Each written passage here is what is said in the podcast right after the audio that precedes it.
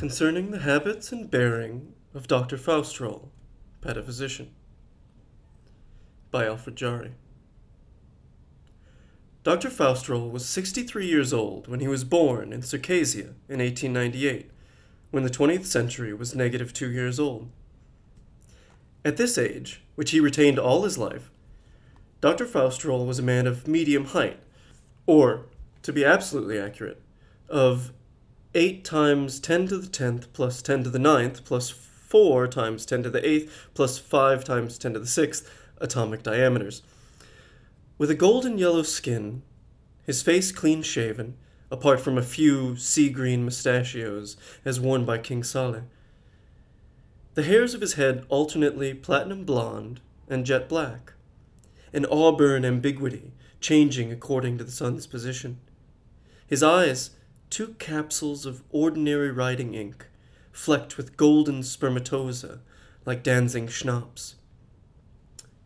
He was beardless, apart from his mustachios, through the judicious use of baldness microbes, which permeated his skin from the groin to the eyelashes and ate away all the follicles, without any need for Faustroll to fear that his scalp hair or eyebrows might fall out, since these microbes attack only fresh young hairs.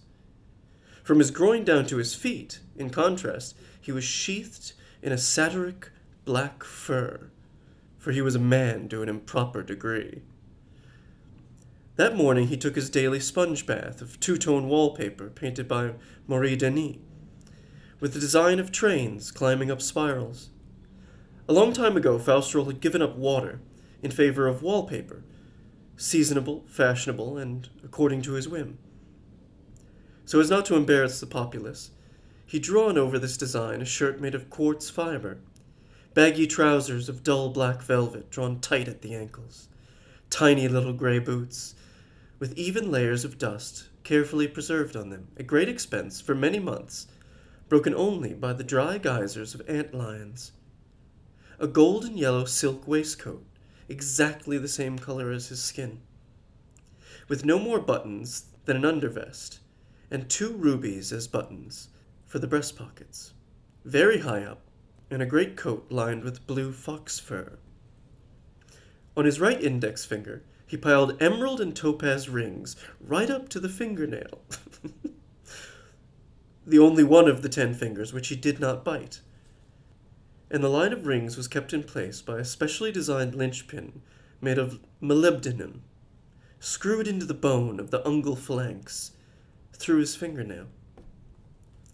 By way of a tie, he passed around his neck the ceremonial ribbon of the Great Strumpet, an order invented by himself and patented to avoid any vulgarization.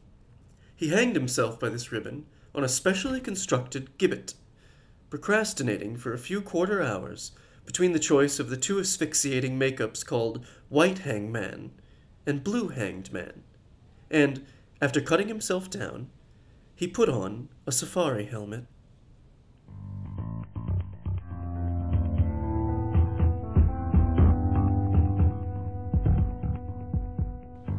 On his right index finger, he piled emerald and topaz rings right up to the fingernail,